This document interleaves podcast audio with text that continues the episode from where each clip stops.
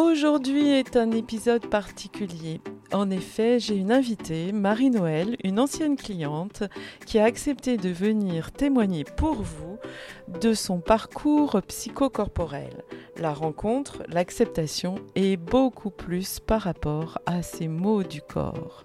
Un grand plongeon dans mon métier de somatothérapeute que je vous laisse découvrir dans la réalité.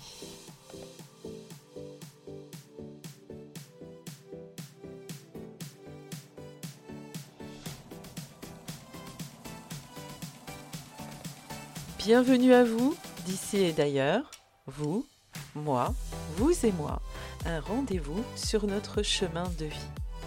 Vous êtes à l'écoute du podcast Ose ta liberté d'être, animé par Fabienne Sommier, le podcast qui vous guide vers la connaissance, la reconnaissance de soi, afin de sentir, ressentir et ouvrir un espace qui vous permettra d'oser manifester qui vous êtes, votre espace de liberté.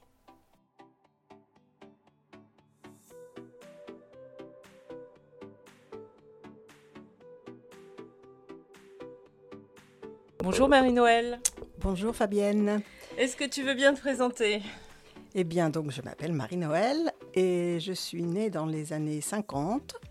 Disons que les fées qui se sont penchées sur mon berceau n'étaient pas toutes très très bienveillantes et en particulier au niveau de mon corps parce que été une enfant qui a souffert d'une scoliose, ce qui à l'époque euh, était quelque chose qu'on ne connaissait pas ou presque pas et qui en plus était une maladie honteuse, donc euh, qu'il fallait cacher à tout prix.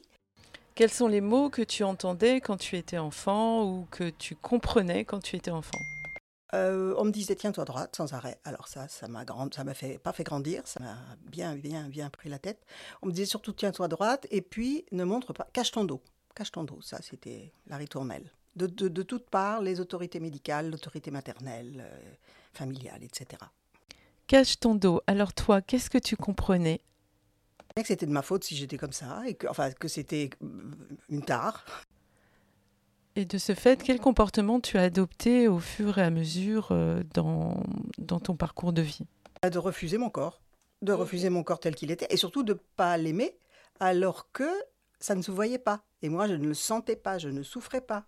Donc, Ok, tu étais juste euh, en train de grandir, euh, pas toute droite. C'est ça. Et en fait, je sortais du droit chemin, ce qui, quelque part, a aussi un sens caché. Je, je, me disais, mais je ne fais pas comme les autres, je ne sais pas bien ce que je fais. Donc, beaucoup de culpabilité. Ok, beaucoup de culpabilité venant en plus des adultes. Absolument, des autres. Que tu croyais que je croyais euh, rubis sur l'ongle, c'est-à-dire ils avaient forcément la, la science, voilà, c'était la, c'était comme ça. Ok. Et qu'est-ce qui euh, a fait à un moment donné que c'est devenu plus que encombrant, plus que quelque chose qu'il faut cacher? Parce que ça s'est aggravé et que les médecins, enfin le monde médical a estimé que ça devenait dangereux, qu'il faudrait avoir une, envisager une opération, que j'avais 12 ans, que c'était vraiment l'âge de la puberté, que c'était terrible et que ma, ma scoliose flambait. Donc ça flambe et que t'arrive-t-il ensuite? À ce moment-là, je vais voir un grand professeur, euh, très compétent sans doute, et qui m'annonce euh, il faut vous surveiller de près, il faut faire des radios très très souvent, et puis surtout plus d'activité physique. Donc vous n'allez plus en récréation, vous ne faites plus de sport, et puis vous arrêtez. Vous avez quelques hobbies, euh, etc. Je lui dis que j'adorais la danse. Ah ben non, plus de danse. Et là, patatras. Donc du jour au lendemain, en fait, on m'a privé de mon rêve tout simplement. Et après, je me suis conformée à ce qu'on attendait de moi. C'est-à-dire?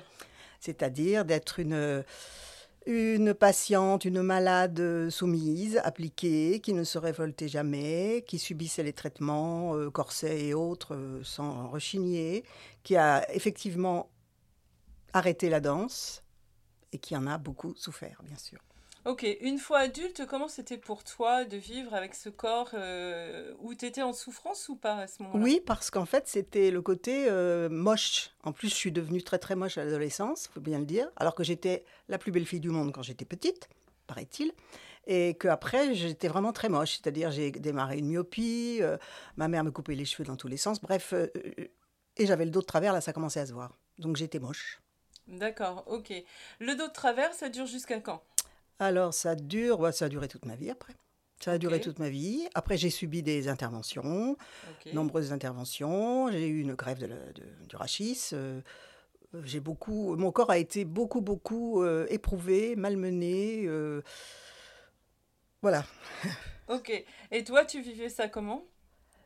Bah, Comme un parcours de, de, de comme, comme, un calvaire. En fait, c'est ça. Les stations du calvaire et comme un parcours de combattante parce qu'il fallait pas que je me plaigne. Euh, c'était pas vraiment une maladie grave, donc euh, bah, ma vie n'était pas en danger. Mais en même temps, c'était une torture. Voilà, c'est le mot qui me vient à l'esprit. Mot torture. Le mot torture. Tu as fait une carrière professionnelle, tu t'es mariée, tu as eu des enfants. Comment ça se passait par rapport à ton corps? Eh ben, mon corps se soumettait aux dictats euh, des autorités maternelles et institutionnelles. En gros, euh, je devais être professeur parce que c'était la meilleure voie pour moi. Donc, je me suis soumise, j'ai passé des concours, j'ai réussi mes concours, j'ai fait des enfants, j'ai réussi mes enfants. Enfin, j'ai fait ma vie, mais avec des passages extrêmement euh, difficiles, délicats, où, où vraiment, j'en pouvais plus. J'étais fatiguée, enfin, j'avais très très mal. Et la douleur a commencé à prendre sa place, et une place très importante dans ma vie. Voilà, à un moment donné, puisque moi je t'ai connu à un moment donné dans, dans, ta, dans ton parcours de vie, qu'est-ce qui a déclenché euh, le fait que d'un seul coup, ça change ce rapport au corps? Ben, J'ai senti que j'étais au bout de quelque chose et que je pouvais plus continuer comme ça. C'était à la fois une rébellion et en même temps, c'était, il, fallait que il fallait que je trouve et, j'ai rencontré le chemin de, d'émergence et puis ensuite de, personnes qui m'ont accompagné avec beaucoup de bienveillance. Et là, j'ai découvert qu'en fait, euh, il y avait autre chose, il y avait une autre vie. Et en fait, j'ai découvert mon moi profond à partir de ce moment-là. Donc, euh, D'accord. Là, on, est, on va rester dans le corps. Donc, à ce moment-là, tu as quel âge? 60 ans. À 60 ans. Ok. Et quel était le, le, retour à ton corps à 60 ans? Qu'est-ce qui a, qu'est-ce que tu peux dire que tout s'est, tout a basculé à 60 ans en fait? Bah parce que j'avais déjà euh, subi des tas de, d'interventions, j'étais déjà, enfin, j'étais un peu résignée à la douleur. Et en fait, euh, je me suis aperçue que dans le travail énergétique et dans le, dans le travail sur moi, il y avait la libération du corps venait avec.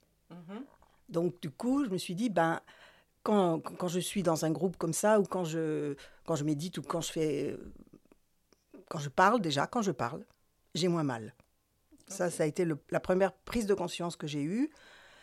J'avais l'impression qu'on ne m'avait pas écouté avant, et que là, du coup, j'étais prise en compte, j'étais reconnue. Voilà, c'est ça, j'étais reconnue. Je tu étais reconnue, et qu'est-ce que tu pourrais dire encore plus? Bah, J'étais euh, moi-même. Tu étais moi-même.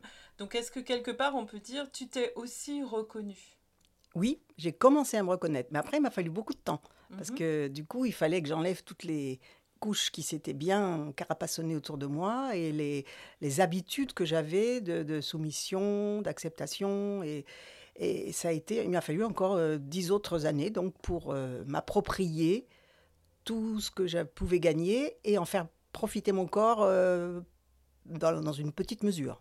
Ok.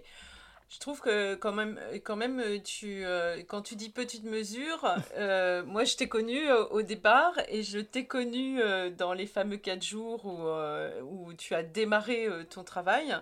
Et je me rappelle très bien qu'au début, tu t'asseyais à peine sur mm. une chaise, voire pas dans les canapés parce que tu avais mal partout. Et comment as-tu fini les quatre jours? En dansant des rocs endiablés avec des hommes. Voilà, exactement. Je me rappelle très bien. Et, euh, et, là aussi, je me rappelle que tu as vu que c'était possible et qu'à partir du moment où ta tête, elle était plus préoccupée, où elle était libérée de toutes ces croyances que c'était pas possible, eh bien, ça y est, tu pouvais euh, danser. Aujourd'hui, euh, comment tu vas avec ton corps? Alors, moi, je vais quand même dire que tu as 72 ans, mhm. ok, que tu en parais 60, euh, on te l'a dit il n'y a pas très longtemps, et que euh, par rapport au, à quand je t'ai connu, euh, tu as vraiment rajeuni. C'est assez incroyable. Tu étais quand même quelqu'un de plaintif, hein, euh, qui arrivait avec toutes ces douleurs qui étaient justifiées et qui aujourd'hui, tu t'adaptes vraiment t'acceptes, euh, parce que bon, 72 ans, il y a aussi euh, l'âge, euh, malheureusement. Mais voilà, est-ce que tu peux parler un petit peu de, de ces dix dernières années, justement, où tu as récupéré ton corps, récupéré toi, Et, euh, Oui, et j- comment tu te J'ai récupéré plus que mon corps, en fait, j'ai récupéré mon intégrité. Mhm. C'est-à-dire euh, l'accord entre le corps que j'ai, qui est comme il est, et euh, ce qui se passe dans, dans, dans mes émotions, dans, mon, dans, dans ma tête, enfin dans mon psychisme. Euh, et quand ces deux-là s'accordent, bah, je sais que je suis là où je devais être. Donc c'est déjà beaucoup. C'est déjà beaucoup. Oui. Comment tu vis aussi maintenant avec ce corps? Parce que tu te limitais beaucoup à un moment donné. Bah, maintenant, je m'autorise plus à danser toute seule dans ma chambre. Mhm. les écouteurs dans les oreilles. Euh, je m'autorise, euh, enfin je m'autorise, j'arrive sans problème à, à- à participer à des danses collectives. Si je vais quelque part, euh, là j'étais au concert de Julien Clerc récemment, Mhm. eh bien j'ai été parmi les premières à me mettre debout et à, à chanter et danser euh, à l'unisson. Donc euh, je ne sentais plus aucune douleur dans mon corps. D'accord.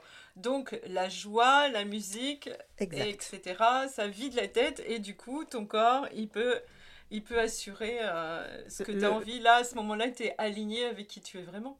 C'est ça. Et le corps euh, prend, prend une place qu'il ne savait même pas qu'il avait avant. C'est-à-dire, euh, tu, tu te rappelles même plus que, que c'est comme quand, commencer quand ça fait mal. C'est-à-dire, Voilà. Mhm. c'est c'est une autre, un autre état. Un autre état. Et maintenant ta relation avec euh, avec les médecins ou les chirurgiens Ouh là là, etc. ça a beaucoup, beaucoup changé. Maintenant, je suis devenue une patiente experte. Voilà, tu as repris en Oui. main t- tes douleurs et, Oui. et tu en parles Oui, autrement. et, et, euh, pas seulement au niveau de, de la rhumatologie, mais euh, au niveau global. Mhm. Euh, je ne vais, quand je vois qu'un médecin euh, sort des choses qui ne me conviennent pas, je, je le lui dis très gentiment, mais je remets les choses en place et je pense que le meilleur médecin pour son corps, c'est soi-même. Oui, exactement. Eh bien, si tu veux bien, on va finir là-dessus. Et je te remercie beaucoup pour ton témoignage. Je t'en prie, Fabienne. Et, euh, et à bientôt, puisqu'on va continuer ensemble sur euh, bah, les conséquences du corps dans la relation. Donc, dans un prochain épisode, Marie-Noël va nous parler de la relation. Avec plaisir. À bientôt, À Marie-Noël. bientôt.